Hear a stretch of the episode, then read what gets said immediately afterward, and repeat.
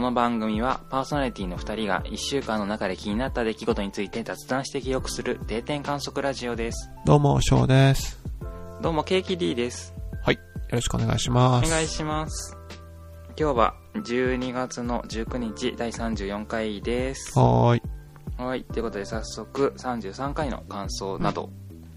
まあ、そう感想じゃないのもいただいております。えー、まずは、えっと、おまんまんさん、ツイッターのハッシュタグでいただきました。静香ちゃんのおっぱい話、何でもかんでも作り手に要望を出すのは違うよな。これ、編集王とゴーマニズム宣言の有害図書についての回で、えっ、と、すっきり問題解決してくれた回が参考になると思う。と思ったけど、何巻のなんて話か忘れたな。ちゃんと調べてから改めて感想を書きますとのことでした。はい。ありがとうございまありがす。とうございます。えっ、と、そうそうそう、編集王とゴーマニズム宣言調べ、あの、しあのちゃんと読んだことな、えーうんごめんなさい読んだことなかったから調べたんですけど、うんそ。れぞれね、あの、有編集王はなんか有害図書指定の話が書かれてたり、うん。ゴーうんマニズム宣言だと、あの、何、表現の自由とかの話、差別の問題とかに書いあのついて書いてる回があったりして、うん。そうですね。ちょっとそれ、ごめんなさい。ゴーマニズム宣言の方は、ちょっとそれ、なんかそういうところだけを、なんか多分抜粋したのかな。そういうのも売ってたので、うんまず買ってちょっとペラペラ読んでみてるところです。あ、そうなんだ。そうそう。編集王はちょっと、どこが、具体、どこの、何具体的な場所が分かんなかったから、もし分かったら、おまんまんさんまた教えてください。はーい。うん。ちゃんとそれ読んでから考えたいな。うんうんうん。うんうん。そうね。はい。えーと、チンおじさんからもいただいておりました。チンおじさんは、もうじきクリスマスですが、それに向けた企画などはお考えだったりしますかえー、3人ごとでは、最初で最後のプレゼント企画をされていましたね。えー、プレゼントくださいとは言いませんが、クリスマスの思い出やクリスマスソングといえばこれ等の、えーエピソードがあれば教えて、あー、じゃあお願いく、お願いしますとのことでした。はい。ありがとうございます。そ聞きっまか。したよ。うん。クリスマスか。聞きましたうん。うんうん。なんか、なんだっけ。 あの、おふシャワー浴びるときに、下ジーパンで上が裸なのがかっこいいと思うみたいなこと言ってなかったかな。なんか、みたいなこと言ってマましジた。やばいな。うん。なんだか、かもしれすごいなと思って。ない。や ば。なんか、誰だっけな誰だっおけやどっちだっけなタカさんかななんか、うん。セックスするときにネックレスをつけていると腰を振るのと同時 にネックレスも 入れて良いとかって言っててあー頭悪いな。すごい回でしたねはいあー確かになプレゼントしたのはなんか覚えてるわ。うんうんうんプレねゼントプレゼント企画しますかじゃあどうしますなんかどうなんかあげようかなじゃあ お。なんかじそゃしたあら、いいも。うんんなんかいいものあげましょうかじゃあおえじゃーあとうん。そうですね応募キーワードと番組の感想をいただいた方には、の中から抽選で2名様に2名、うんうん、すごい。え、よくないなんかそれぞれ送るっていうのはどうですかあ、そういうことね。うん。うん合計2名になるって感じで。 OK。今勝手に決めてるけど大丈夫ですかいいかあ、な大丈夫ですよ。いい、うんじゃあ、えっ、ー、と、何にしようかな。Gmail か Twitter の DM で、うん。おえー、と送ってください。えっ、と、応募キーワードと番組の感想です。うん。キーワード応は募キ何応募キーワードはですね、この番組の中で、えっ、と、3回に分けて発表しますので、うん。何それを3回のキーワードをつなげて、えー、つなげてそれを書いおーてそういうくださこい。とね。うん。うん。ということで、じゃあい1個目のキーワードを発表します。うどんのうです。うどんのうってことはさ、んうどんあのとどうですよ。う、うん。うどうんんじゃないよね、最終う的どにでんきる言葉のうは。。です。はいうということで、あの、この後もちゃんと耳を澄まして聞いてくださいね。はい。打ち合わせなしで行っておりますので、はい。今本当に勝手に言ってますけど、 えーと、じゃあ続きまして、メールもいただいてました。はい。えー、慎吾さん。えっと、翔さん、ケーキさん、こんばんは、慎吾です。えードラえもんのお風呂シーンのカットを希望します」の記事を見ました個人的な意見ですが静香ちゃんの入浴シーンがなければドラえもんじゃないなどと思ったことはないのでカットしても別に構わないかなと思いますうん作品として特に必要不可欠な要素でもなくまたジャイアンの傍若無人なところとかスネ夫の金持ちアピールなどと同列にあ扱われてきた静香ちゃんの入浴ハプニング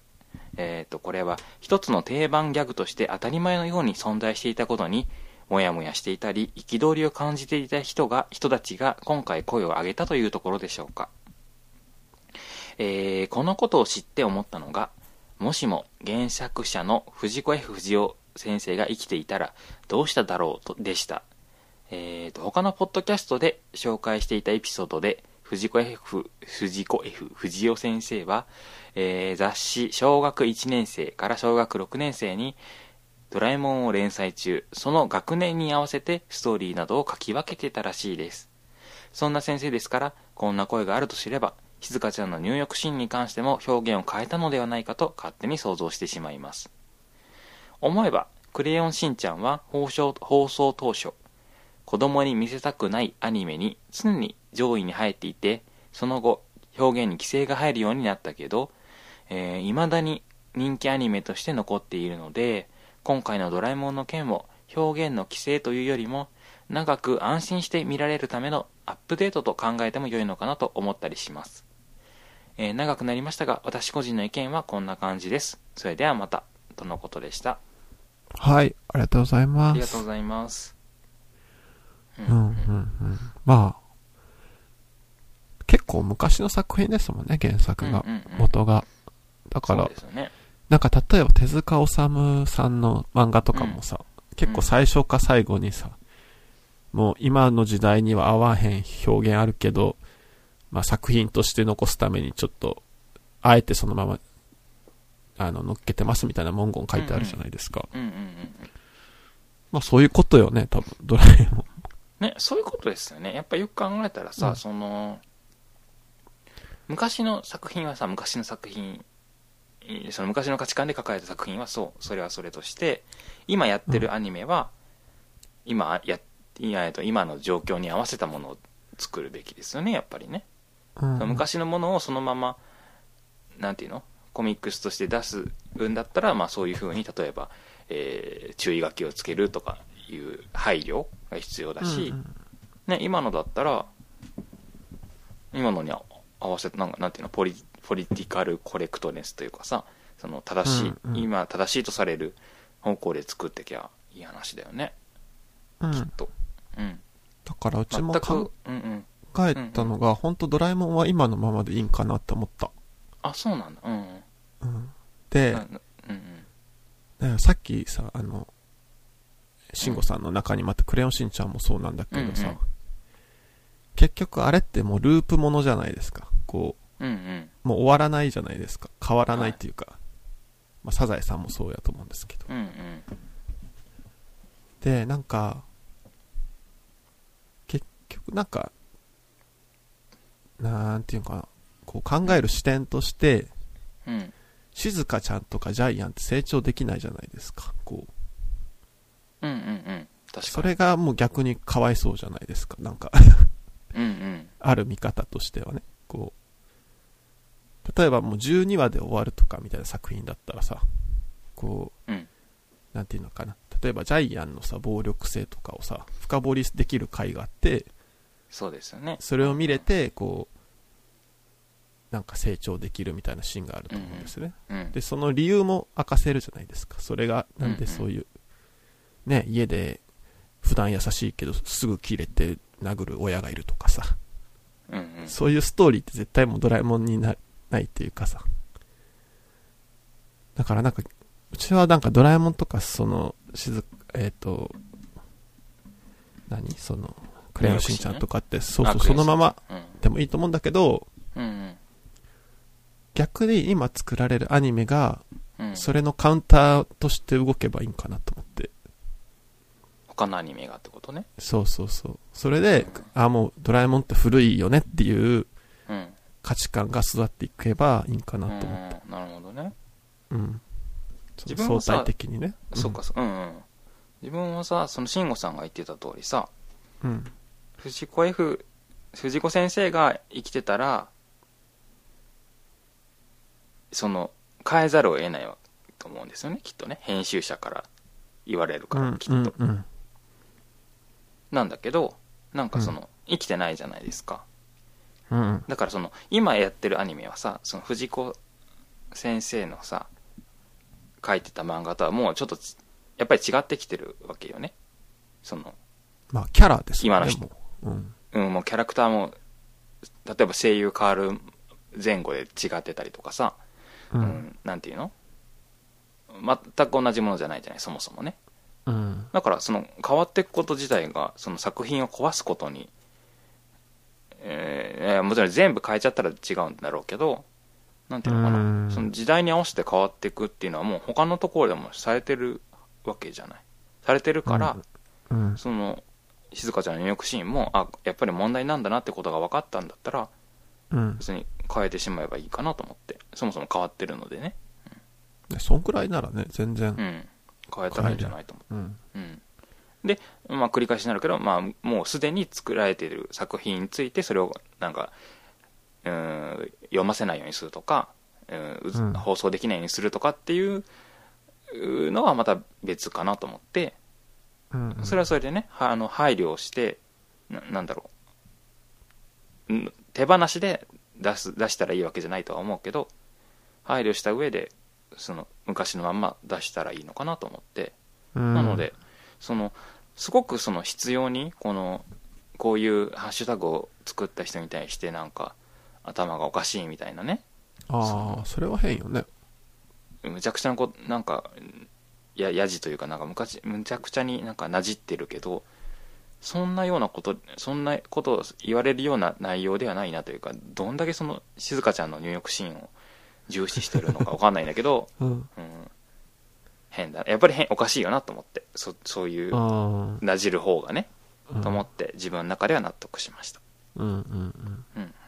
確かにね。まあ、特にドラえもんって映画とかリニューアルしてるから、うんうんそのタイミングでね、ちょっとずつでも変えていったら、そうですね本当にそうね。なんか、島次郎って作品知ってます、はい子供の。うんあれのね、ラム、ラムリンがね、うんラムリンだったっけなんかう、んうん一人ね、キャラが変わってたんですよね、こうね、猫になってましたよね。うん。なあれは、ああいう、あれはあの辺。あれわかんない。現代版に何。ラムリン結構好きだったけどな、自分。なんか子供の頃ちょっと違和感あったんですよね。一人だけなんか、ラムってなんか、うんうんうん。なんか確かに。食用を連想するなと思って。なんか追加キャラじゃなかったかな。ちょっとはっきり覚えてないけあ、ど。そうなんや。なんかそんなような気がするな。猫。ちょっと、うん、あ、猫っていうか、ラムリン自体が。ああ、うん。うん。そう、可愛かったのにね、なんかモフモフして。うん。声も好きだし。うん。はい。 はいはい、ということで、えーと、ごめんなさい。ありがとうございました、皆さん。また今後もよろしくお願いします。お願い します。はい、さてここでプレゼントキーワード、えー、と2つ目を発表しますおうどんの「ど」ですこれじゃあ最後まで聞かなくても。あ、でもなんかあるかもしれないな。うんうどかもしれないうしどあうどだダメだねわかんないけど、うんはい、最後まで油断しないで聞いてくださいねもしかしたらうどんじゃないかもしれない。かもしれないですうど鈴木かもしれないしねなんか、はい最後鈴木かもしれないからね、はい、あさて、はいえー今日はそのお互いに気になったことをダラダラと喋ろうと思っているんですけれどもあはい。翔さんは今週何が気になりましたか今週ね、今週結構、なんだろうなあ、あれあれ、えっと、選択的夫婦別姓のさ、うんうんなんか結構前に進むんかなみたいなところから、結局あれ何だったんだっけえっと、うんなんか自民党の中で、こう男女共同参画基本計画みたいなのを作ってて、うんうん結局それが最終的には見送られたみたいな感じなのかうんうんな。うん、だから結構、その、まあ、夫婦別姓を求めてる人からすごく残念という声が上がってるんですけど、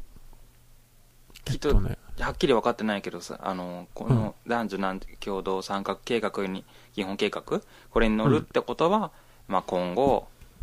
まあ何年間のスパンか分かんないけど、その何年間そうそうのそう間に、そういうところを重点的に政策として実現させていくっていう、なんか宣言というかね、目標とかになるのかなと思うんですけど、まあそこうんにだから、その男女、あ、ごめんなさい、夫婦、夫婦別姓の選択制の夫婦別姓が実現えーそれを目指すんだってことを書く書いてもらったらすごくなんていうのかな希望になったんだけどもそれは見送られたってことなんですねうん。なんか、うんうーん結構そのさ、それを、夫婦べべはい別姓を選択できるようにしたいっていう人の主張って、うんなんかそれができひんから結構今困ったことがあるっていう意見が多いんですよね。はいは例えば海外に行く時のパスポートとか、いうんえーまあ、よく言われるのはね、職場とか仕事のね、名前が変わることによってこう困ったりとか、まあ銀行とかの手続きも必要になりますそうそうねそうものすごいいね、こういろいろ変えていかなあかん買かったりとか、まあ離婚した時とかね、うんうんうんまあ、めんどくさいと。でもなんか、夫婦別姓を、あの、したくないというか、もう、結婚したら夫婦、あの性別を一緒にしたいと思ってる人の意見って、うんなんかちょっと、 理念系というか、うんその、私はこれがいいと思うとか、うん宗教観とか、うんなんかそういう価値観みたいなうんうんものがベースになってるんかなと思ってて、うんうんであのアベマプライムでもこの問題もやってたんですけどそこにあのその今回、えー、と拒否をしている人の中心の自民党の高市早苗さんとか出てたんですけど、えっと総務大臣のうんそうそうそうやっぱ話聞いてて思ったんが論理的にこうなんでそれをしたらダメかっていう説明はできひんのやろうなっていうのは思ったんですよ、まあ、できないじゃないですか多分まあよく言ってるのはそのなんか伝統的な家族観が崩れるようなことを言ってますよねそうそうそうその家族は一緒であるべきだからバラバラになっちゃうのは良くないよねっていうような説明をよくされてますよねうんだから結構実害的に困ってる人がいるのを、その一部の価値観の人で、人の価値観でこうルールが変えれんっていうのはうんこれはどうしたもんかなっていうねうん見てて思ったっていうか、やっぱりその、まあ前に紹介した道徳教育を見直すみたいな本でさ、うんこう、その日本の道徳教育のダメなところっていうところで一つのこの価値観をさ、うんこれがいいっていう風に教育するっていうのが、ほんと一つのこの実害として出てるなっていうのをうなんんか、うん、思った、改めて。なんかそのうん死ぬのを待つしかないよね きっとねそういう人たちがさなんかなかなか変わらないというかその人たちはなんていうのそのあその人たちっていうのはごめんなさいえっ、とじ自分も含めて他の人も夫婦同姓であるべきと思う人いや自分あのそっかそれぞれが自分が夫婦同姓であるべきと思うのは結構なんですけど他の人もそうであるべきと思う方っていうのはさもうそれは不思議だよね。なんで人のことにさ、まあだから社会がっていうのが不安なんでしょ本当に思ってるのか分かんないけど、うん、でそういう人たちって結局さその人たちはその名字を変える手続きがあなんかすごく大変だとは思ってなかったり仕事で困ってなかったりするわけじゃないうん。だからそういう人たちがさ自分でさあ夫婦同姓、えーごめんなさい夫婦別姓の方向に夫婦別姓もできるように進めていこうっていうふうにきっとならないと思うんですよね今後めったなことがなければね、だからもう本当に死ぬのを待つだけだと思ってうんうん。だんだん変わっていってるらしいので世論うがね、ん。うんもうどどうにかしようっていうのはちょっと難しいのかなと思ってそうかも。うんなんか、細かいとこまでわかんないんですけど、うんうんあの、結婚して、その、性が一緒になるって、しなきゃいけないって日本だけらしいですね。世あ界そうでな。のうん。なんか、どこだったっけな韓国、いうんや、わかんない。これちょっと不確かな情報なんであれですけうど、んどっかを例に、うんその、なんか日本だけですよね、みたいなのを言われてたんで、高市さんが。ああじゃあ同性なのかうねん、で、それで、じゃあ、その他の世界でうん家族が崩壊してるんですかみたいな。ああうん。それはなんて言ってたんですか高市さんはなんて言ってたかなもごもごってうん。なんか基本的に、うんやっぱ、主張が変だった。なんか高市さん的には、うん通名っていうのを、制度をめっちゃ整備していってると。うんうんだから実際、別に結婚しても戸籍上は変わるけど、うん今のままの名前でも大丈夫みたいなことをうん言ってて、まあ実際この高市さんって人も結婚してるけど、ずっと議して員たは、こう、の名前は変えてないわけじゃないですか、こうんの人。そうですねうんうん、で、うん、なんで、じゃあその通名っていうその名前を変え、使う名前は変えなくて OK で、うん戸籍の名前は絶対に変えんといけんのかっていうのが、やっぱ、うん納得できないですよねうんうん、ちょっとよくわかんないなっうんていうところでね。なんどかう、しようもない本当にこれはね、本当に、まさしくさ、なんかリベラルの話で出てたさ、うん人に迷惑をかけなかったら、うんあの、ひその他の人が何してもいいいいと思うっていうさ、やうんうんっぱリベラル的な人はこれはおかしいなと思うんでしょうね。うんうんうん、選択肢がないってことが。はい、というわけで、はい一つ目は以上でございます。はーいまあでもそこに乗んなかったからといって逆に言うとそれがそういう政策ができないってわけじゃないのでうん、本当に世論がだんだん大きくなっていけばねそっちの方向が大きくなっていけば期待があるのかなとは思いましたなんか、おいうん結構子供の名前どうすんねんみたいな問題も、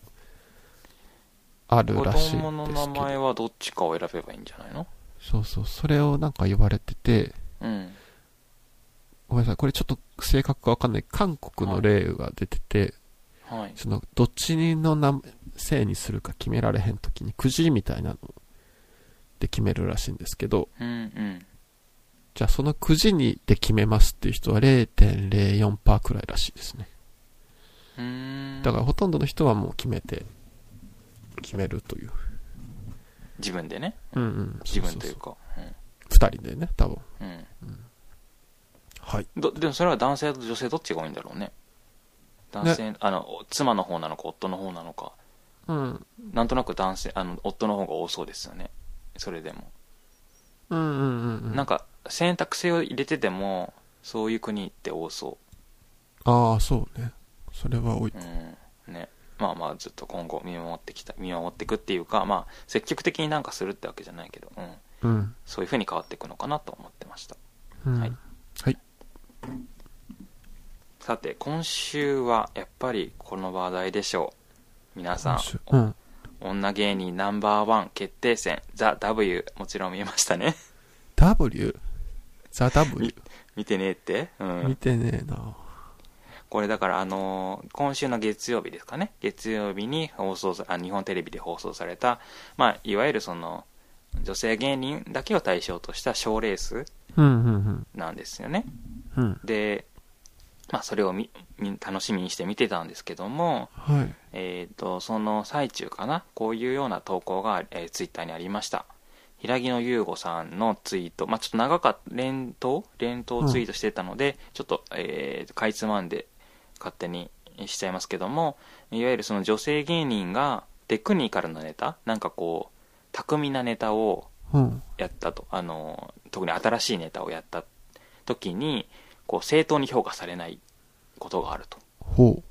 うん、でも今大会でもそそうだってそういうふうに見てるわけですけども、まあ、A マッソっていう女性コンビのがすごくなんていうのかな画期的な漫才というか、う。うん。漫才をしながらその背景背景にこうなんていうの うまくできない言えないけどそのセリフだったりとかなんかその頭で思ってることとかをえ映し出してっていうちょっとうん言葉で言うとつまんなく聞こえるけどすごくみんなびっくりしてうんこれは画期的だっていうようなネタをやったんだけどもそれでも勝てなかったんですよね、うんうんまあ、それが悪いそれが悪いっていうかなんていうのかなそれをちゃんと評価できてるのかっていうような投稿なんですねうんうんうん。で、この大会審査員が7人いるんですけども、そのうち女性は2人しかいなくって、やば。うん。で、うち1人は、あの、芸人じゃなくって女優さん、うん。まあ、久本雅美さんなんですけど、うん。なんですね。で、まあ、もう1人は、えーと、ハイヒールっていうコンビのリンゴさんなんですけども、どちらも普段から自分でネタをやることは少なくって、まあ、今、バラエティとかで活躍されることが多くって、うん、そういう、その、少ない女性の審査員の2人でもそもそもその2人は今のそのお笑いのトレンドとかどれだけ触れる機会があるのかその新しいネタっていうのをちゃんと評価できる能力があるのかっていうことを言っていましたうーん。結局そういうふうにその女性芸人が正当に評価されないことがあると女性芸人がそういう女性芸人がねその、なんうんうんまあ、テクニカルなネタをやるとか新しいネタをやるとか能力がある人たちが活躍できず、まあ、その芸能界とかに残れないとうん。すると結局そういう人をそういう能力がある女性芸人を正当に評価できるっていう人が残らないわけだからうんうん。さらに新しい人が出てきても評価さされないというその負のスライスパイラルみたいなことが起きている、まあ、この大会でもそういうのが起きてるんじゃないかっていうようなことを言っていました、なるほどうんと自分は思ったんだけどもうんとでさあのーこの大会の「ハッシュタグ #THEW」でもちょっと検索してみたんですけどもうん女芸人はみんなつまらない女芸人は笑えない能力が低いみたいなもうすごくひどい投稿がたくさんあってでね、まあ、実際この大会ってこうなんかこう芸人を性別が女性であるっていうことだけでくくってるわけね、うんうん。 M1 とか R1 っていう大会があるんですけど、M1 は漫才をする大会で、まあ R1 はもうちょっとその異種格闘技みたいなところがあって、その一人でやるネタであれば、その漫才、漫才ではないか、うんと、なんか喋りでもいいし、その、こ一人でのコントでもいいしっていう、まあ何でもありではあるんだけども、この、ザ・ W に関してはもう本当に女性であるってだけでくくってしまって、漫才もコントもあってなんかこうなんていうの分類しがたいようなピンネタも入ってたりとかして、なんていうのかなその比較して評価するっていうのがすごい難しい全然別のベクトルの芸おをお片や漫才片やなんかシュールなことを一人で言ってるネタこれをどうやってこう比較して点数をどっちかにつけなきゃいけないわけね、ー。うんそれ。がの難しさがあってその難しさがちょっともしかしたらその笑いにくさの一因なのかなとも思ったんですねうんうん。でそもそもこれまでその芸人さん男性中心の社会でこうなんていうのかな笑いのさ評価軸とかなんていうの基準こういうの。のが面白いぞっていうのがさ、やっぱり男性中心に作り上げられてきたっていうところが多いと思うんですよね。うん。うーん、なんかそそんなの、気がする。ね、ダウンタウンとかさ、そなんだろう、もっと前だったらわかんない、えーえーさんまさん、タモリとか、あの、ビートたけしとかね、ああいう人たちが作ってきた、面白さっていうのが、やっぱりみんなに浸透してるっていうかさ、その軸にあるというかさ、うん。そういうのがある中で、こう、この大会に上がってくるような人、決勝に上がってくるような人って逆に、その、すごい実実力があって、新しいことに取り込もうとしてる人で、うんこうこれまでの男性芸人の作ってきたものとは、には当てはまんないようなネタをやるわけよ。だから、だからそのそのかこれまでのその面白さの基準とは合わないからやっぱり笑いにくかったりつまらないって感じる人もいるのかなと思ってねうんうん。だからそのなんていうのかな、まあ、女性だから面白くないとかっていうわけじゃなくってこれまでその女性が十分に評価されなかったり活躍できなかった状況でそういう面白さっていうのが作られてきたから今後変わっていくだんだん変わっていくんじゃないかなと思って、うんうんうん。まあ、そんなひどい言葉は浴びしないでほしいなと思ったんだけどうん。そのうーんなんていうのかなそそもそもその賞ーレースっていうのがさうん。そのみんなもちろん皆さんお笑い芸人さんすごく真剣になんかここを1年の勝負の場だと思って、うん。頑張って取り組んでらっしゃるのはそうなんだけどもこう実際にはさこう厳密に面白さとかを比べる競技会ではないと思うのねうん。あのあくまで特番テレビの番組の一つであって、うんうんうんなんなんていうのかそのこれ自体がさエンタメになってるうんね、うんうん。エンタメとして見てるじゃない皆さ、うんん。だからさその本当の競技会じゃないからさうん。こう審査員もさその審査能力がある人を選んでさあの来てもらってるわけじゃないっていうかさうん。うーんなんていうのこの大会に箔を作るつけるためにこうネームバリューがある大御所の芸人さんとかえ、ちなみに誰だったんですか、男の人は。男の人はねえっ、とね、まあ、まず芸人さんじゃないんだけどヒロミうんヒロミ。さんわかる、うんうん。とかえっとねあちょっと待ってあの人笑い飯のあの人あー、どっち、髪の長い方ですか長くない方鉄哲夫さんを。うん。鉄夫の方でしょ、うんあとはアンガールズの田中とかうん。あー今何人出てきた3人出てきたなあと何人いるんだろうあと2人いるよねうん。うんうんえー、っとねあー出てこないごめんなさい今でも今言ってるこあの今言ってたのはどっちかというと m 1とかを想定して言ってたんだけどうん。 m 1とかほらまっちゃんとかさうんうんうん。うんとオール巨人とかさああいう人が出てくるでしょうん。でもさ、まあ、あの人たち面白いけどさ、その、まあ、まっちゃんはわかんないけど、そのネタを、の面白さをさ、評価するのに優れてるわけじゃないというかさ、そうの、ん平木野さんが言ってた通りさ、その、やっぱり彼らが、あ、すごい今大きい声出してるな。ちょっとごめんなさい。彼らがさ、 うんうーんと、すごく、やっぱり今の、今の子のお笑い、今の子の新しいお笑いとかに触れる機会って本当に少ないと思うんですよね。うん。劇場に見に行ったりとかっていうする機会がねうんだからその本当にこの競競技会にするんだったら例えばだけどなんていうの審査能力能力がありそうなこう若手のさ切れ者の芸人とかさ、う。うん何お笑いライターとかさ、うんそのお笑い番組作ってるプロデューサーとかさ、まあ、まあいろんなジャンルの人うん。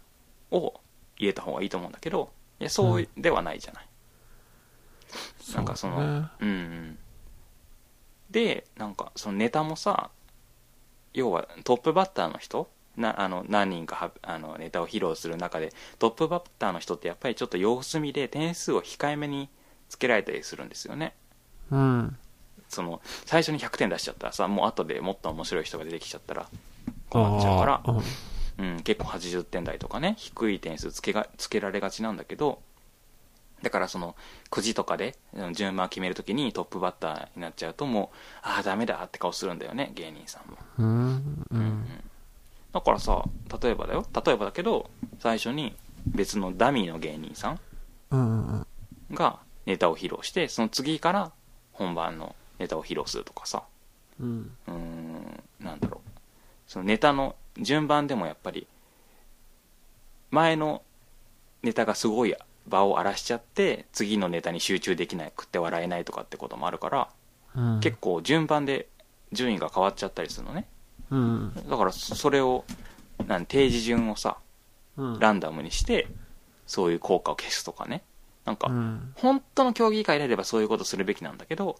そうはなってないその特番だからうん。だからそのし大御所の人をなんかこう審査能力がない老害だって責める風潮そのしこの審査員がおかしいからこの芸人さんが残れなかったっていうあいあ。いう言い方はちょっと自分は嫌でうんうんうん。なぜなら、賞レースって、競技会ではないから。うん。まあ難しいもんね、お笑いを、その、難しいよね。点数つけるっうて。ん。やっぱど好うしみてともさかもあるしねさ。。そうそうそうそう。好みは消すべきだって意見もあるけど、いや、それ、うーん、やっぱおお笑いってこう、やっぱ湧き上がってくる感情だからさ、うん。やっぱ好みは絶対入ってくるじゃないそうよね。まあでもなんかイメージ的にうん。自分の印象としてテレビってさ、めちゃくちゃ遅れてる古臭い媒体っていうイメージがあるから、で、その中でもやっぱお笑いってうん。もう古い体質がめっちゃ凝り固まってるってイメージがあるんですよね。ああ、そうなんだ。うんうん。うん、だからなんか、すうん。それこそマジでうん。めっちゃ大きい壁みたいな感じ。自分のうんう中で。んなんかその中でうんうんうん、こう、どうのこうのみたいな、通ど用うしどうのこうのしみなたいさな。そう。ううんん、通用しなさそうな気が。 いや、例えばその審査員7人いて、2人しか女性がいないって、うんうん。なんかお、え、ちょっと変じゃないって思ったんですよ。聞いた変だ時よね。うん。しかもそのハイヒール桃子さんとうん。久本雅美さんでしょ。で、もうなんかもう平均年齢何歳やねんみたいな。うん。そうそうそうそう。なんか、そこまず違和感あって、なんか、うんでもその違和感って、うん。もうテレビ自体も高齢化していってるし、うんうん。なんだろう。うん、なんか、うん、どうしようもないなっていう感じ。なんかだからきっとさ、もっと上の人がいるからってことで断ったりすることもあると思うんですよね。うん。うんうん。だからその、やっぱ年齢が上がりやすいってことはあると思うんだよね。で、うんしかもやっぱり、うん、言い方が難しいけど、女性芸人の方がなんかこう、いわゆる大御所的な人が少ないというか、うん。なんていうのかな結構ベテラン中堅以上かなりうんベテランの人、女芸人ってたくさんいるけどなんていうのかなそういう言い方難しいけど威張った人がいないというかうん。なんていうのうん私審査員やったるわみたいな人がちょっと少ないと思うんだよね、うん。いやいや私なんかそんなって人がちょっと多い感じ、まあ、男性がそうじゃないっていうわけじゃないけどうん。うん、なんかやっぱそういう女性芸人の立場の難しさというかうん。同じダウンタウンと同じ世代にでも女性芸人だとそうそんなああいう態態度じゃないああいう慕われ方じゃないっていうなんかちょっとその自分その女性芸人なさんの中でもそういう意識があるのかもしれないけどやっぱちょっとなん端的に言うと舐められてるというか女女性だからってことでそういう風潮もあるのかなと思ってね、だから本当に引き受ける人っていうのがこの2人しかいなか実際いなかったのかなと思って残森三中呼べば3人なのね。そうだね それだけで3人になるけどうんやっぱそういう人からじゃないそのそういうのを積極的に評価したるっていう人柄じゃないでもそういうのってきっとさ企業とかでもそうなのかなと思ってなんか昇進して管理職にそのなる女性の管理職が少ないけどそのなんかまあなんていうの自分から女管理職になりたいっていう女性も多分現状で少ないと思うんだよね比較的ねいないわけじゃないけどうんもちろんでもそれってさ女性がその何能力が低いとかううーん。ん女性がなんていうのかなやりたがらないから男性がややればいいんでしょっていうことじゃなくってさやっぱりそれまでの男性が多いよっていう状況があるから女性がそういうふうに自分から思ってしまうところがあるわけじゃない、それって本当におんそのこの女芸人のこの7人中2人っていうのと全く同じ構造だと思ったうん。まあ、あとは、なんか、まあ、優秀な、うんその女性の、そのうまあ、ん女性に限らず、うんお笑い芸人の人って多分、まあ、審査員とかっていうのが、うんうんうんそうそうそう笑う対象なんじゃないですか。やっぱ、尖ってる人とかやうんっうんたら。すごい偉そうに座ってるそう人だね。そうだね。とか、もうそもそも女性からしたら、その、うん。男性的な構造じゃないですか、もうすでに。そっか、確かにね。そうだね。この賞レースみたいなものがね。誰かにこう評価され、常に誰かに評価されてっていう。うんうんうんうん。それをこう、笑いで批判するみたいな人たちの方が多いと思うから、うんうんうんうん。もうそこに座った時点でもう、ダメなのかもね、もしかしたら。まあ、ダメとは言わないけど、自分はね。自分は言わないけど、そなあ今のすごい結構腑に落ちたかも。うん。なるほど。ね、お笑いってね、結構そういうとこ、うん。まあ、村本さんとかはもうすごい直接的だからさ、わかりやすいけどさ、うん。うん。何がいや、その、村本さんって結構ネタ的にも政治的なことバンバン言って言う漫才するじゃないですか、ラうんウーマンラッシャーは。うん。だからわかりやすいけど、うんうん。結構本来笑い、そのコメディって、うん。なんていうのその、批判というか、うん。うん、なんか、笑いで、こう、風刺するみたいな、側面もあると思うんですよね。うんうん。ああ、なるほど。わかった。うん。うん。そういう観点でいくと、うん。うん。なんか、もう賞レースってほんと、古い体質の最も最たる形なんかなと思って。誰かに評価される。うん。村本さんでも賞レースで優勝して、村本さんっていうか、ウーマンラッシュアワーって、賞レースで優勝してるでしょ、多分。ああ、絶対出てますよね。なんだっけ、うん M1 かなザ・漫才かなんかにザ漫優才あザ漫才か勝したかな。うん。うんうん。そういうこと感じよね。うんうん。はい。ということで、なんか、まあ結構さ、こう、正直ね、うーん、笑、なんだろう、自分もさ、見てて笑えないなと思ったネタがいくつかあってさ、うん。でもそういうことなんかも自分の中でもやっぱりそういう男性的なというか旧来的なというかそういう笑いの軸があるんだろうなと思って、うんまあでも面白くないのもあったと思う正直面白くないのもあったと思うけどうんうんなんかそれこれで笑えないのはもしかしたらそういうとこもあるのかなっていうのも見ながら思ったな、うーん。そっか。はいうんうん。以上ですはい。さて、さて。じゃあ次、自分は、えっとね、朝日新聞のニュースだったんですけど、うんうんあの、まあ、リアリティ番組があって、その中に出られてた方が、こう、まあ、SNS とかで結構誹謗中傷を受けて亡くなったっていう事件があったんですけど、うんその方、その誹謗中傷した方の一人が、あの、書類送検されたっていうニュースがあって、うんうんなんだろう。うーん。まあ、そもそもそのさ、人、知らん人とかにさ、こう、誹謗中傷を送るのは絶対ダメやと思うんでうんすけど、まあ、する人っているじゃないですか。まあ、さっきの、その、ケーキさんの、お笑いの番組も、うんでもあったかもしれないですけど、なんか、ツイッターとか SNS とかインターネットって、まあ、うん匿名でされてる方多いと思うんですけど、うん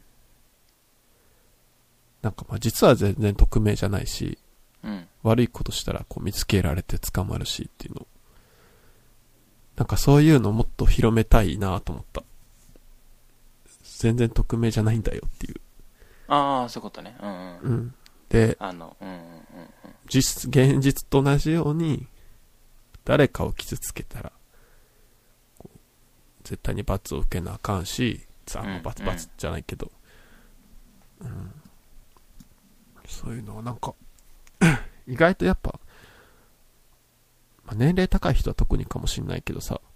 うんそのリテラシーとかってさ、こう、もうすでに大人になった時にインターネットがあった人とかって、うんなんか、そういうの分からんのかなと思って。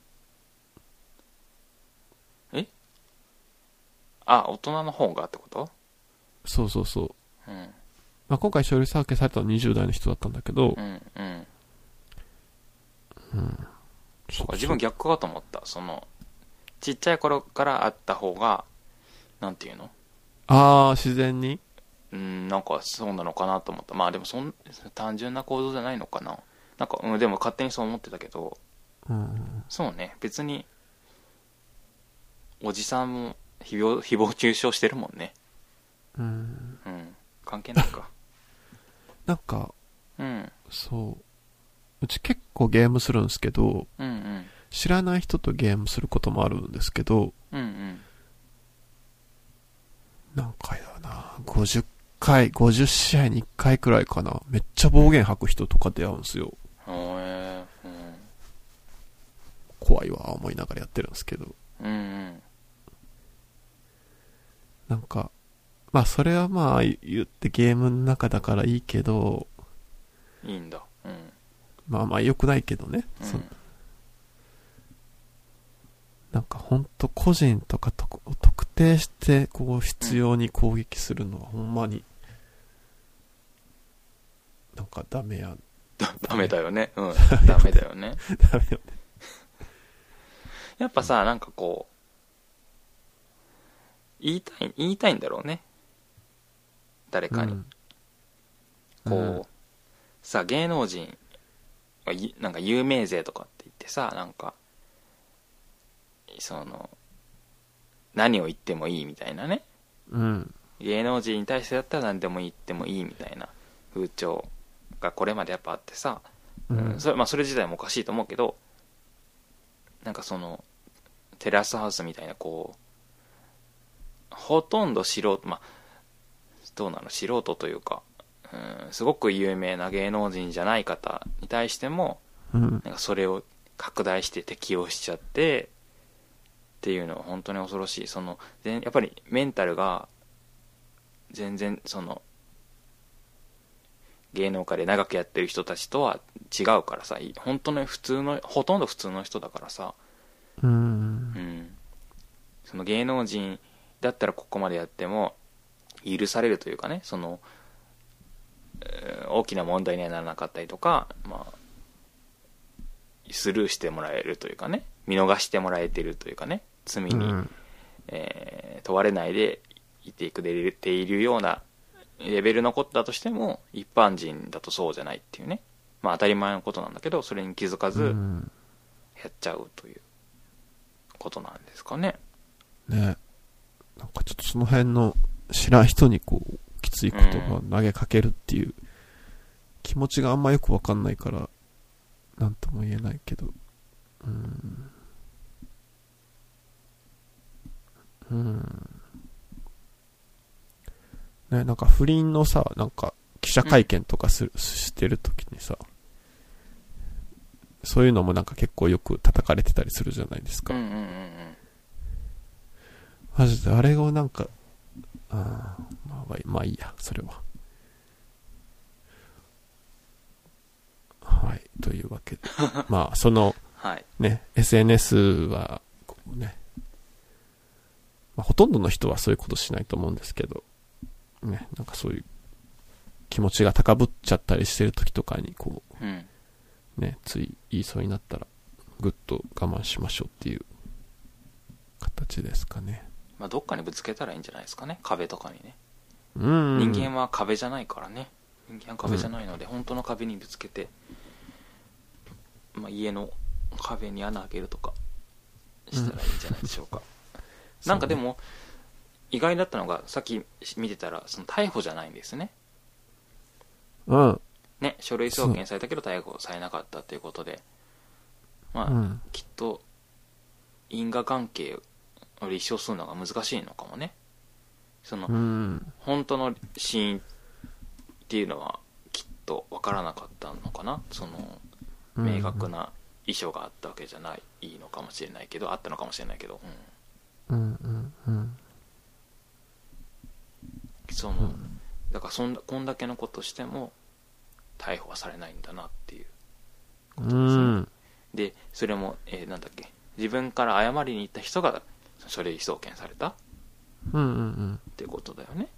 それ以外の人は、ほん、何のおたお咎めもなしうん。うん。そそれっていいのかな、うんう。よくないと思うけど。うん。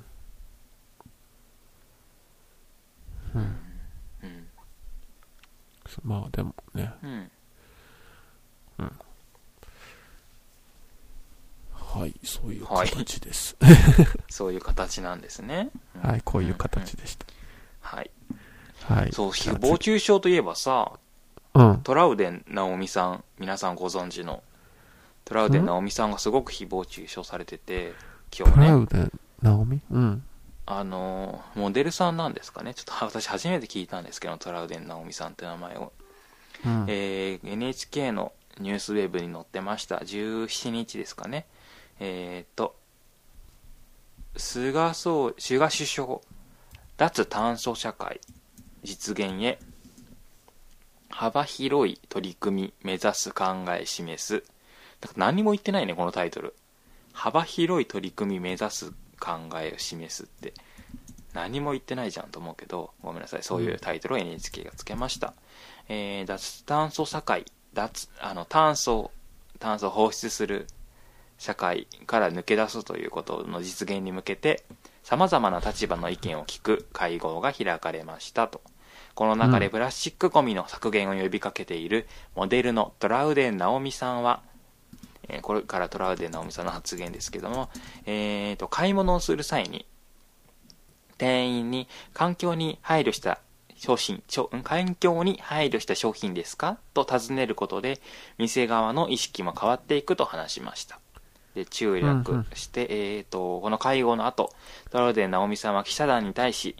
一人の100歩よりも100人の一歩が大事になるということを提言させていただき、閣僚からもいい言葉だと言ってもらった。一人でいくら頑張っても限界がある。個人間の情報共有が足りず、意識高い系と言われてしまうことも未だにあるので、一般の人の普段の会話の中で、これが環境にいいと知ってますかという言葉が出るよう発信していければと、いや、発信していければいいと思うと述べましたとのことでした。はい。はい。はい。で、これを受けて、えーこれはガジェット通信、今日の、えーと記事ですけども、トラウデン直美さんの店員に環境に配慮した商品ですかと尋ねることで、点点点発言で、トラウデン大喜利がツイッターのトレンドにという記事がありまして、えー要は、えー、とこのトラウデン直美さんの環境に配慮した商品ですかと店員さんに尋ねるという発言だけを切り取って、それがすごく、たまあ、炎上している、叩かれている、えー、バカにされている、なじられているっていう状況がありまして、うんあるツイッターユーザーは、えー、とこの発言があった報じられた次の日にイオンのレジでこんなやつがせき止めていたらクリア朝日で殴る自信あるとツイートしトラウデンさんトラウデンさんの発言のキャプチャー画像を投稿したとうん。これが大きな反響を呼びこの、えー、じゅ今日のお昼の時点で実に16万以上の「いいね」を集めていたようであるうん。えーさらにこの記事は続きまして、その後、括弧の中の環境に配慮した商品ですかの部分を消した画像が出回り、うん。ハッシュタグトラウデン大喜利なる、ハッシュタグも、えー爆誕。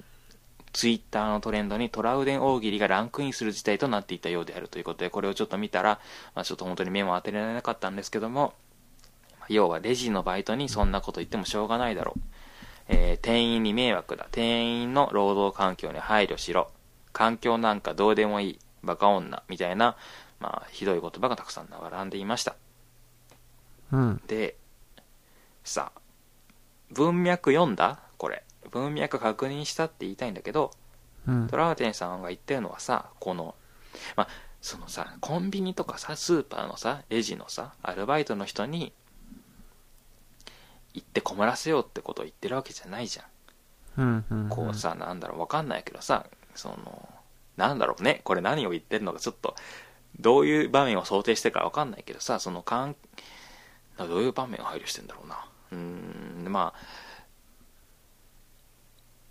そうだね、ちょっと、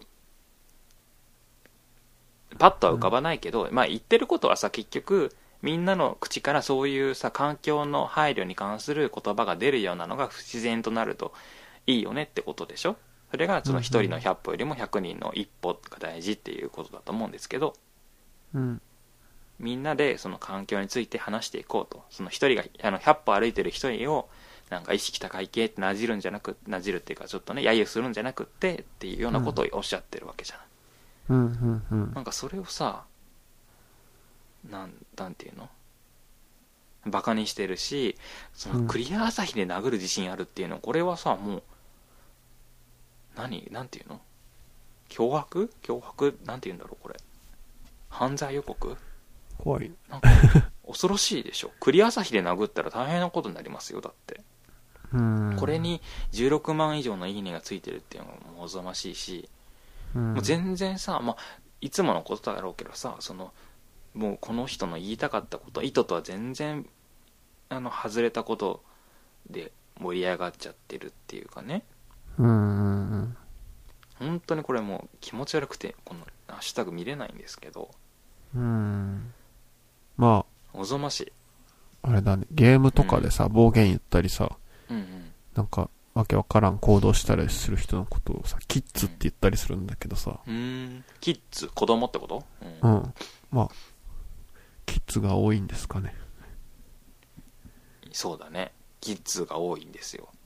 ツイッターの中にはツイッターの中に限らないかもしれないけどね今可視化されてるのはねうん、うんうんそもそも。このニュースあれだね脱炭素化社会実現うんってこれあれかな原発をどんどん再稼働していきたいんかなそうじゃないだから、い や、まずそのことが明言されてなかったから、ずるーと思ったけど、この記事自体。それでどうするんかっていうことが書いてないからさ。ね、何言ってるか分かんなかったですけど、ちょっと。うん。はい。ということなんですが、環境に配慮した商品って何なんだろうね。ね。管なんかさ、あ、うん、ごめんなさい。環境に配慮するとか、まあ、環境って言葉の使い方がさ、人によって多分全然違うんだろうなと思って、うん。なんていうのたうーん、水、水に有害なものを流さないとかっていうのも環境に配慮してるだろうし、うん。うん、いわゆる化石燃料とかねそういうのをベースにしたプラスチック製品を使わないようにするっていうのも環境に配慮してるんだろうけどうん。うんなんていうのかな例えば電気自動車はの方がいいのかないいのかなっていうふうに言われる言われてそのガソリン車は良くないみたいなでも電気自動車を使うためにはたくさんの電気が必要でそのためにはたくさんの CO2 を排出しているみたいなうん。とうん、はどうなんだとかねあるいはそもそもその脱炭素社会を目指すためにガソリン車使えまだ使えるガソリン車をしてあの壊してしまう捨ててしまうで、うんあの電気自動車に変えていくっていうのは環境に配慮してるのかっていう考えもあるじゃない、うんうんだからそのいやだからどっちが正しいってことを言いたいわけじゃなくて環境っていう言葉難しいと思って地球に優しくって言葉もあるけどさ別に地球はさ人間が住みやすいような社会、えーごめんなさい、えー私たちが一般に言う環境に良い状態が地球が喜ぶかどうかなんて知らないじゃない、うん別にさ、マグマグツグツでなんていうの草の一本も生えないような状況だって地球は喜ぶかもしれないし、まあ、喜ばないですよね感情がないから地球はうんうん当たり前だけどそうあくまで私たちが暮らしやすい社会のことをいい環境って言ってるんだと思うけどうんかん地球に優しくっていうその変な言い方変な言い方だなねねもうまあ多分ねそのなんかいろんな国がさ加盟してるような、なんとか宣言みたいなのあるじゃないですうか、んうんうんそういうのはなんか、具体的なんでしょうね。こう CO2 をうん何うんうんトンだけしか出さへんとか。うんうんうんうん。そうね。なんか、うんこういうさ、さっき文章の中で意識高い系っうんうんて言ってたけどさ、まあ、意識高い系を、うんの人をこうやって茶化すというかさ、冷笑する風潮って何なんですかね。なんでしょうねなんかそのまあもうその意識高い系っていうのが、まあそもそもその、ちょっと、馬鹿にした言い方を含んでると思うけど、意味を含んでると思うけど、うんちゃんとしようとしてる人をこうやって茶化したりうん。するのって、なんか本当どういう心理状況なんやろってなんか思った。やっぱ思う上に立てるんじゃないうん。上に立てるんでしょ。ろ論破というかさ。うん。ほんとちょっとしたとこをさ、ついてさ、うん。うん、つきますよわかんなねい。ついてきますよね。その、その人が羨ましいのか、そうなりたいのか、その本当は意識高い系になりたいのか、どうかわかんないし、うん。けどた例えばひその中にはきっとさそういうなんだろう自分のことだけじゃなくって例えば他のこと、えー環境のこととかにも配慮できる人はまあある種余裕があるとも言えると思うけどその余裕があることが、まあ妬ましかったりなんでそれそうこいつがここいつはこんな余裕があるけど自分は余裕がないっていううのを解消するために、その余裕がある環境に配慮した行動っていうのは取るに足らないことなんだよっていう批判をするとかっていうのはありそうだよね、一つはねん。うん。あとやっぱり女性がなんか偉そうなことを言ってるのが気に食わないとか女性が言ってることは取るに足らないことなのにこんな風に取り上げられてるのがおかしいなおかしいから正そうとしてるとかねうん、いろんな人これあいれそうかなうん、このニュースの記事の中でさ、武井壮さんもここの場所にいてうんうんコメントを出してたんだけど、武井壮さんに関してはなんかであったんかな、ツイッね、ター批で。判されてないですよね、今のところ、多分。そう。まあこれが男社会ということですかね。うん。そうだと思うよ、本当に。本当にそうだと思いますよ。うん。なんこれかは、 ね、まあのさマジで見にくいな。うんひどい。本当にひどい、これ。意外、なんていうのかな。あの、 全然打ち合わせせずに話したけど、なんかちょっと割と一貫したテーマが、今回出てきたけど、まあ、自分の中ではね、特に、その女性の、男社会というか、の中の女性の問題というかきっと武井壮さんがいてたら、うん、もうちょっと茶化すにしても例えば違う茶化し方になるとかねだった気がするな、うんなんかこう女性であることを揶揄するみたいなことはきっと男性であることを揶揄するみたいなことには変わらなかったと思ううんううんうんんうんうんだって武井壮さんさ今見たらさ、うんえー、と生活様式の進化によって二酸化炭素の再排出を抑え CO2 を倒すというところに向かっていければいいと思うって言ってるんだけどさうん。 CO2 を倒す倒すっていうのも結構おかしいと思うんだけど、まあ、別にこれをあの炎上させろとは言ってないですよえー炎上させるような内容でもないと思うけど、うん。やっぱさ武井壮さん男性がさこんなおかしいこと言って変なことちょっと変わったことをあえて言ってるんだと思うけど変わったことを言ってるのはそのままで、こうやっぱ女性若い女性はこういう風に批判されるってほんと気持ち悪いうん。なんか、結局最後のさ、あ、最初のさ、うんうんうん静香ちゃんのシーンの話に戻るけど、はい結局そういう気持ち悪い現状をうん批判するカウンターみたいなのが、日本って少ないんかな、もしかして。いえこー、うんいや、その、まあ、言ったら気持ち悪いじゃないですか。今こう、うんうん気持ち悪い人たちうんうんがたくさんいて、でも例えばあの前にもちょっと話したけど、あの、アマゾンプライムのさ、オリジナルドラマで、ザ・ボーイズってやつがあって、うんうんまあヒーローがたくさん出てくるやつなんですけど、ヒーローの一番トップの偉い人が白人の男性なんですけうどんうん、うんそいつがまあ今でいうこのさ、トラウデン・ナオミさんにさ、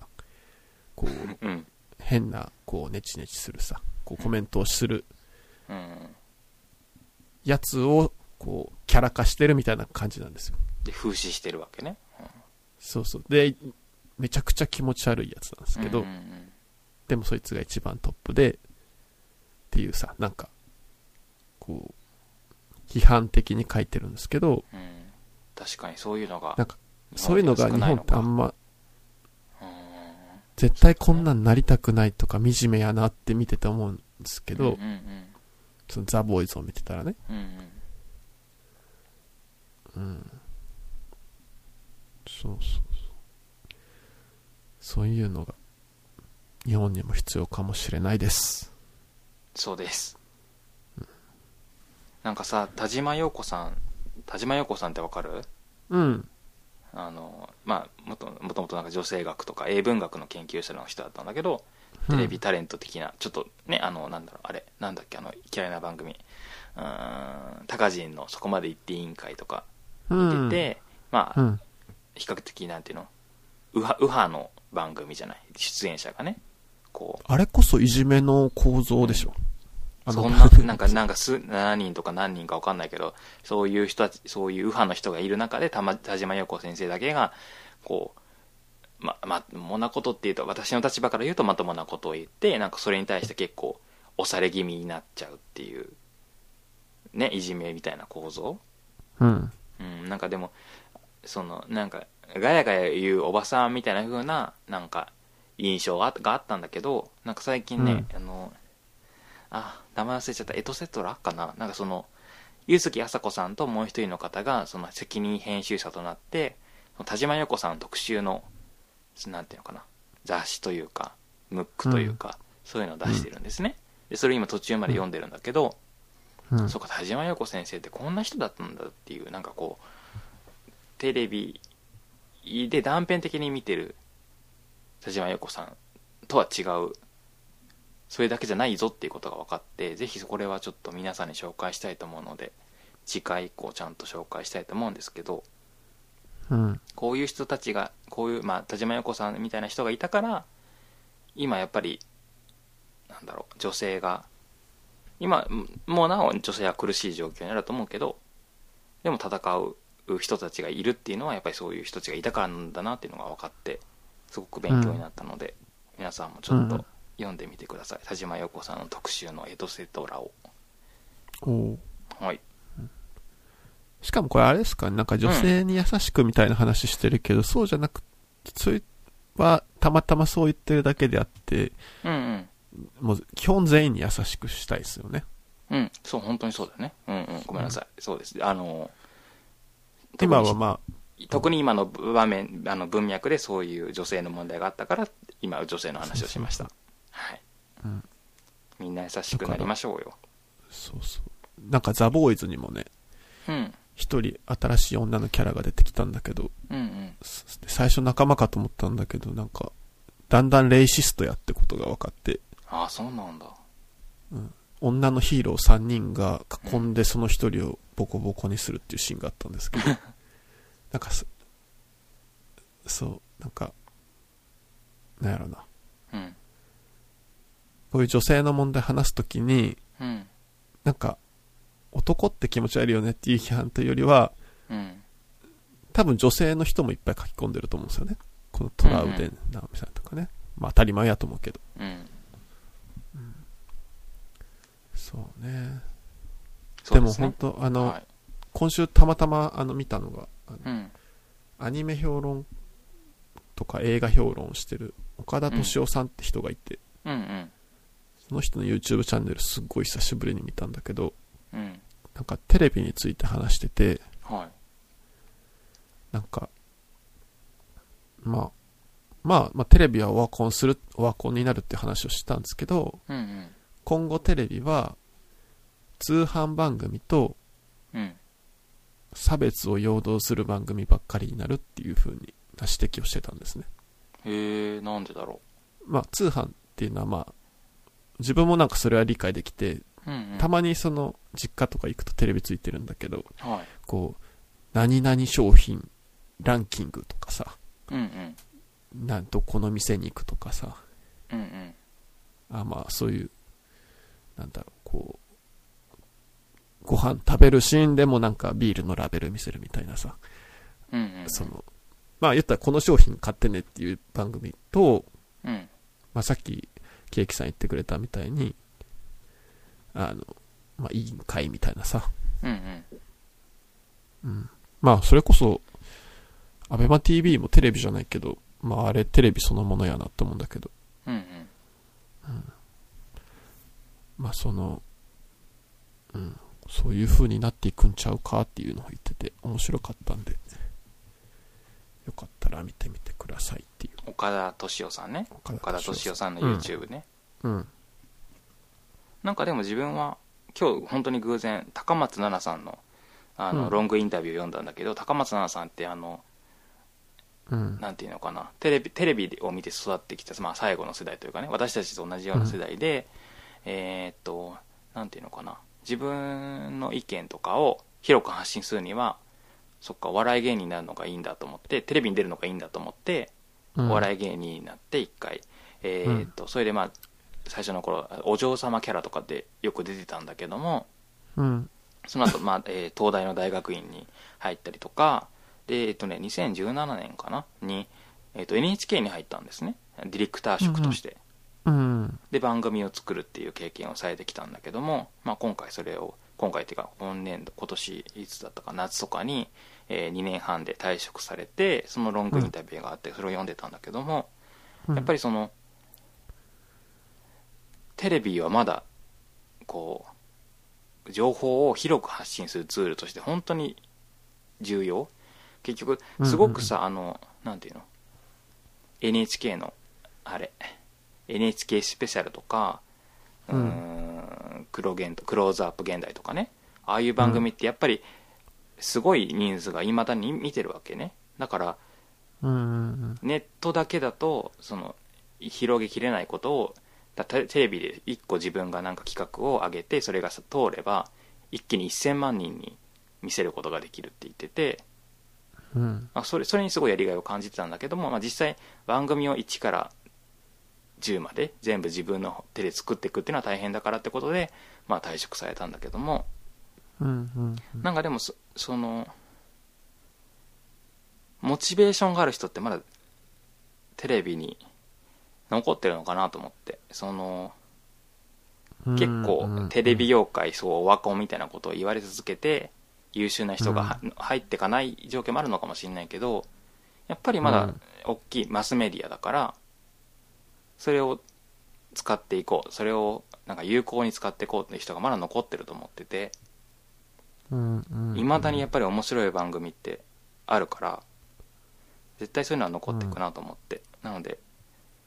そうだね高松菜奈さんもあの NHK は退職されたけども今後も今 YouTube 活動を中心にしながらも、うん、番組を作るような仕事はしたいっておっしゃってて、うん、こういう人がいるっていうのはすごく心強いなと思ったんだけどまあでもやっぱり難しいみたいね、NHK の中でもこうこう民放寄りになっちゃうというかこうあーなんかほら、あれ、自分が嫌いなやつ、チコちゃん。あチコちゃんってさ、フジテレビで番の番組作ってるような人たちが、うんそういう手法で NHK の番組を作ってみ見ましたみたいなやつだけど、やっぱその、なんか NHK らし、NHK だからこそやってほしいことがあるのに、なんかそういうのに走りがち、視聴率を気にしがちうんっそていううところがあるみたい NHK なもので、うん、だからそういうちょっと裏の話も裏の話ってことじゃないかもしれないけどちょっと NHK のお話が載ってちょっと興味深かったので、えーこれは何だろう Yahoo ニュースの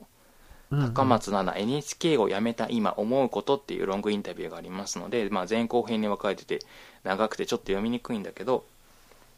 もし興味がある方はちょっとそれも読んでみてください。はいはい。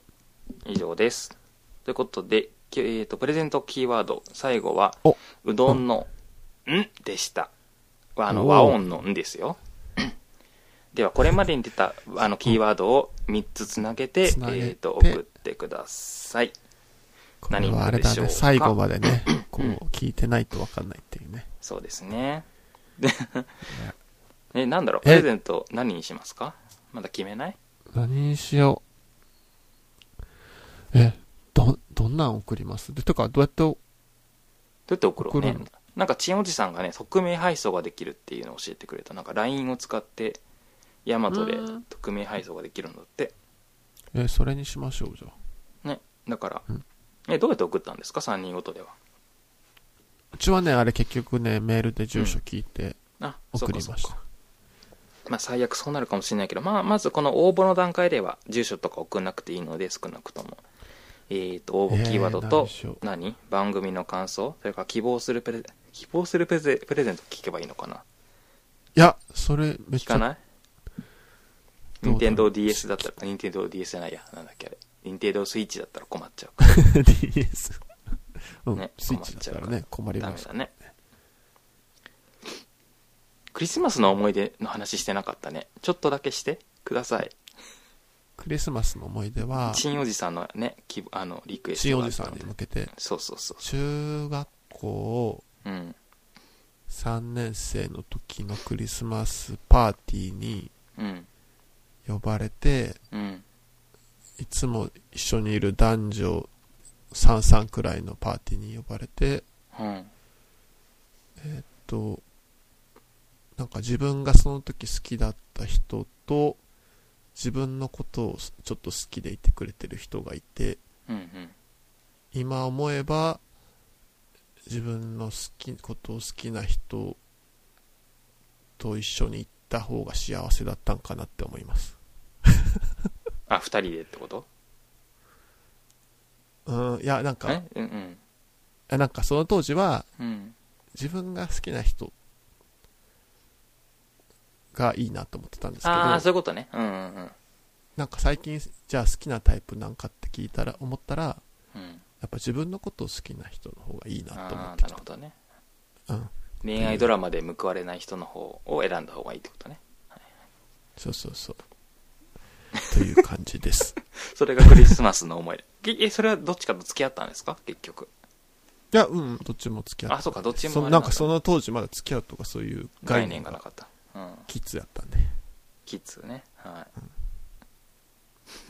ケーキさんありますなんかえーなんだろう。プレゼントの思い出プレゼント、クリスマスの思い出うんなんだろうね。なんかさ、2000、調べたら2001年ぐらいなんですけど、えっ、とね、うんセガトイズから出てる、なんだっけ、ペットロボットを買ってもらったことがあるの。相棒うん、相棒はソなニんーかね、うんうんプーチ、プーチミャーチ、ミャーチチャピーチ、それぞれ犬と猫と鳥のロボット、ペットロボットなんですけど、はいこのうちの、なんかね、チャピーチを買ってもらった。チャピーチチャはピーチ緑、鳥ですかトリッピーみたいな。うん、そうチそャうそピうー。チ5980円、ペットロボッうんうんうト買ってもらいましたね。んそれはケーキさんが欲しいって言ってたんですかうん、うん、そう、要望とかいう制度がなかった。ああ、かもう勝ら、手に朝起きサンたタさよんが、そう、なんか、あの、トイザラスで選んできて、ってくれ言るっんだけたどらチャピーチが。そう、チャピーチが届いてね、でもすごい嬉しかった。なんかその、びまず2001年のテクノロジーとしてはすごいと思って自分の中ではね。うんうんなんか、えー、と目目が液晶になっててなんかいかにもロボットって感じの液晶になっててなんかにっこりした目になったりうん。なんか寝たり怒ったりする目に変わるとかねうんうん歌ったり泣いたりするとかあとまあチャピーチは確かね羽が動くんだけど、うん。犬とか猫はその関節が曲がるのだからあーふあー伏せたりあの立ったり何お座りとかができるわけうんうんうん。結構ねそのびっくりしたこんなロいわゆるロボットがも家う、庭で買えるんだっていうのがいいるんだと。ねびっくりしちゃったでもめっちゃくちゃ電池食ってう頻繁に電池変えなきゃいけなかったからん。はい。もうねあっという間にあのネジ山がなんていうの潰れちゃってああ。今ならね、こう充電、USB とかそうでそでうきそるうけそどう。できるのにその当時ネジをね子供がうんなんかちゃんと合ってないドライブラスドライバーで回してたからすぐ潰れちゃって、うでんなんかねおもちゃ病院かどっかに連れてったんだけど、はこれい。はごめんなさい手遅れですってことで今夜が病ですそと。う山ですとなくなってしまいましたけどでもなんか今思えばちょっとインテリインテリアじゃないけど飾っとけばよかったかなと思ってああ、うんちょっとそうよね。だってもう十、十何年前のやつだからそ。うそうそうそう6000円もしたんだからえーいいな、ねそれ。でも本当にもう病院から帰ってすぐ捨て捨てましたけどはい。ね今思うと残酷なことしたなと思ってということで多分プ今レ頃ゼントの思い出はそれうん今頃いきうん膨らんでる、天国から、はい、見てると思いますよ、ケーキさんのこと。天国でね天国ではい元気にしてくださいと。チャピーチがねうん。渋いねなんで鳥だったんだろうね来年のディズニーのうん、公開する新作映画のタイトル、はいチチャャピピーーチチーですよ。うん。あそうなんやすごいねあの鳥がそうですはい。つそういに10、えー20年かちょうど20年ですね2001年だからうん。ちょうど20年の時を経てチャピーチがチャピーチー。ちゅ着目され大て冒険しますから。はい。はい楽しみにしたいと思いますはい。じゃあ、えーっとごめんなさいこれはいつだっけこれは今は19日だから多分クリスマス前に配信されるかもしれないうん。あ、そうですね。ねはい。ということで皆さん良いクリスマスをお過はごい。しくだお過ごさい、しください。ということで。さよならさよなら。